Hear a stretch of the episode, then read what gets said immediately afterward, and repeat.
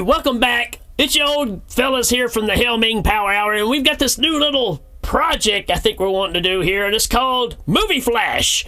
And we're just going to talk about movies that could be good, could be bad, but it's going to be short regardless of what it is. That's right. It's just a flash about the movie. yeah, it's the name Movie Flash. In case you didn't catch that, we don't think you didn't catch that. We're not trying to say that you don't infer those kind of things. We're, we're just putting it out there. And it's just meat and potatoes. We're not doing all the, the normal things we normally do. This is just going to be kind of an in and out kind of service for you because we know you like that. Yeah. No time for the old in out and out right now. That's Just right. came to read the meter. Speaking of which, we're going to kick this thing off with a pretty bad movie from 1998 called Milo. Yeah. Milo. Don't get confused with Milo and Otis, the Right. Other bad movie with uh, a puppy and a kitten and Dudley Moore's voice. No, we're talking about Milo, 1998 slasher film about a kid and a rain slicker. Yeah.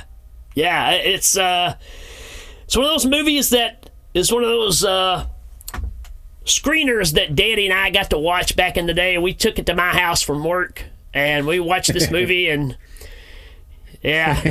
I, I think it's kind of what made us kind of pull towards this because it's kind of a, an old memory for us. But uh, we weren't impressed then, and I think we're about as impressed now. Right.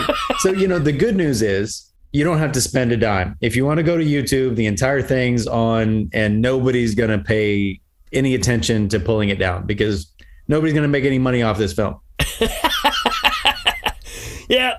So you you got a story about this demented child killer supposedly.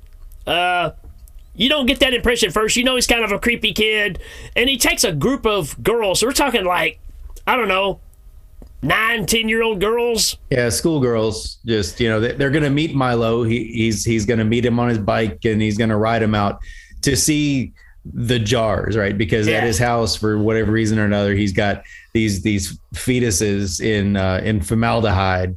And he's Yeah. like, now that I've showed you the jars, because you know that's he talks like that. He's like, now that I've shown you the jars. Yeah, he talks like to- he talks like Chop Top from Texas Chainsaw. Anyway, he shows him the jar, and he's like, you know, now now you have to play doctor or whatever because his dad's a doctor. That was the so deal. The whole thing, and and he and he kills one of them. You know, like yep. I will say that it does a pretty decent job of like building suspense in a few moments, and this being one of them. You know, Yeah. the, the girl's on the table, and you're like, is he gonna kill her? Is he gonna just just molest her, or what's going on here? And you know, but but then you know the the scalpel comes down, and it's the first killing in the movie, and Yeah, he's like he's like checking her. He goes, "Oh no, something's wrong. Time for the scalpel."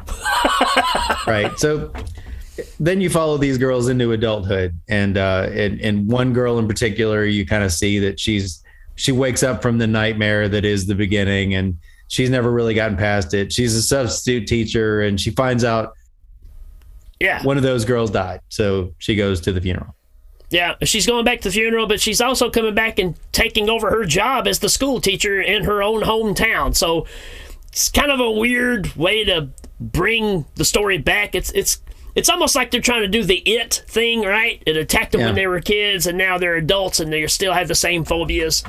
And She everybody everybody has has bad acting from here on out. You know the Oh, yeah. principal's like oh she was very well loved but you seem to have a lot of of experience. So i guess you can be there for the kids because the kids are really broken up. And the kids are like we're all broken up. And you know, it's it's real ham-handed. And and let's just say you only knew five keys on a piano and you wanted to play them over and over. Well, this is the job for you because that's what the first whole half of this movie is. It's like five keys on a piano played while Oh, while people think they see Milo. Man, they they they they purchased this one soundtrack and they got they got their whole four dollars out of it because they play this thing from beginning to end of this movie. It never stops. I mean, Yeah, so so the kids and the teacher, they're all kind of they keep having these run-ins with Milo who who I don't know how everybody doesn't see him because he's a kid on a bike with with with a yellow cards in his suit. wearing a yellow jacket. I mean, it's a bicycle from I don't know the 1960s. I mean, it's not like everybody has one of these. right and everybody's like what are you talking about i didn't see anything like you obviously weren't looking you know I mean, all, all the kids see him. I mean, and the and the kids kind of hate her and they kind of like her but that's not really yeah, it don't any matter. part of the plot they, What does matter is there's a kid in the class that brings a picture to school of her when she was a little girl, and on the back it says Milo loves Claire or Milo Right. and Claire or whatever. So, so it starts. So where did you get this picture? So it turns out this kid is not not necessarily in cahoots with the so-called Milo, if he's real or not. But uh, so because supposedly he died, he drowned. he drowned trying to swim across the river and everyone knows he can't swim Yeah, but he he's a little engine that could though. He's going he's going to give it a shot. Hey, I know I can't swim, but I'm going to try. he's the little engine that couldn't apparently so so then you got Vincent Schiavelli who shows up as the kid's dad and he's like everyone knows that my son died because he's all Vincent Schiavelli about it and they're like Right. He's like, no, he didn't, because she's getting bold now. You know, her friends keep dropping dead. One of them gets run over by a bicycle. You know, the other one gets like caught in a house, and and he, he shows up in the house while they're watching old reel to reel movies of them as kids, where where Milo shows up. Hey. And there's pretty good cinematography of that that birthday party.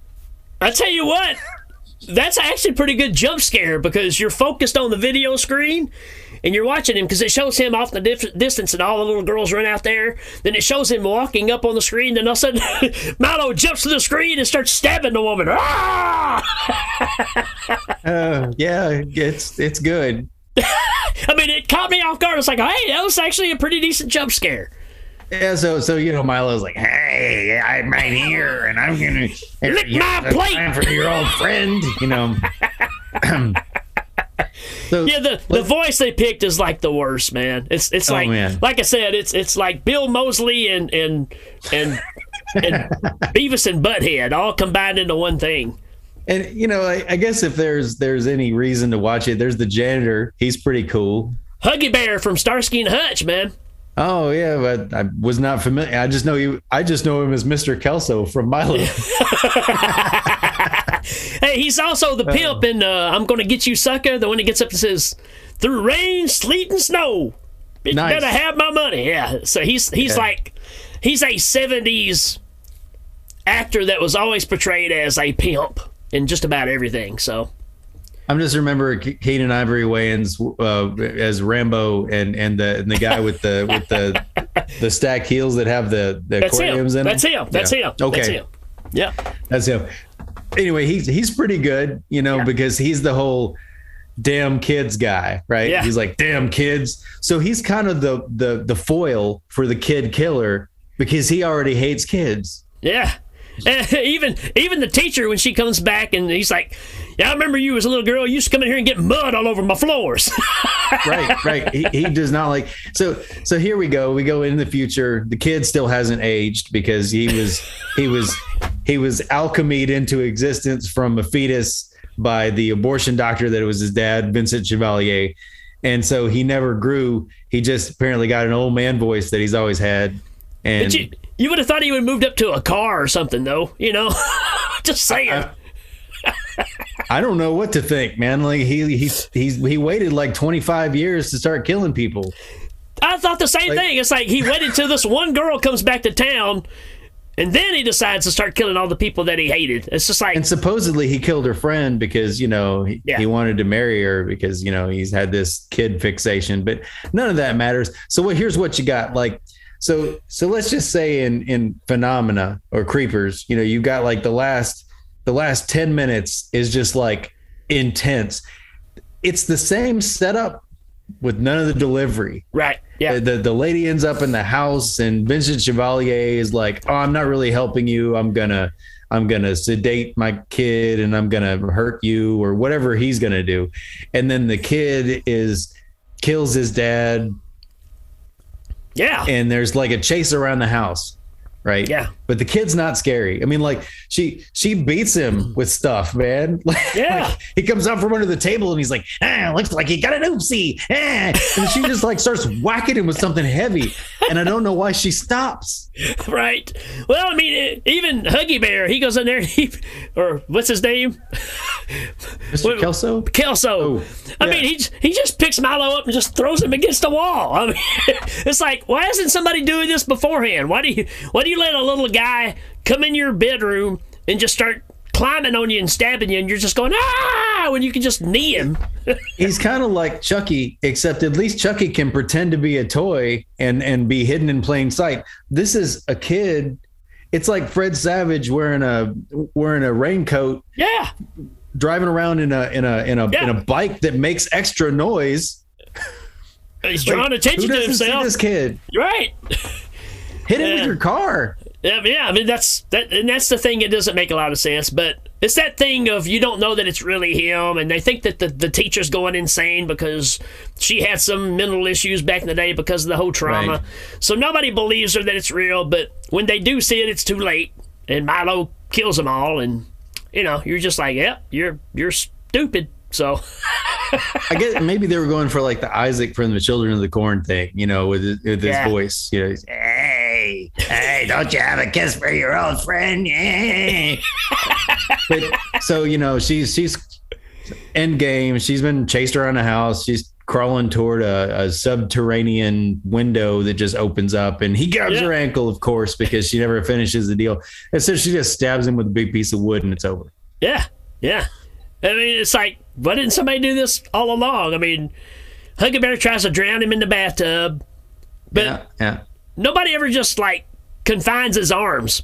you know, it's like, you know, you Because grab he's his, just a kid. yeah, you just grab his arms and hold him, and then he can't do anything. I mean, so I don't know. It's it's a movie that really tried, but it just failed. Uh, you know, it's, Did it? I think it did try. I think it was Okay. really. I think the idea behind it was better than what came out on film. You know, so because they were really playing on you. You just named it. It's, it's very much child's play. It's very much it taking the story of childhood and then bringing it back to adulthood and having the same fears. Um, I, I really think that's what they were going for, and eh, they just didn't. you know, but I mean, they were legitimately trying to make a scary movie. Of course, this is in the '90s, which you know, there's not a lot to pick from that you can go, mm, that's pretty good.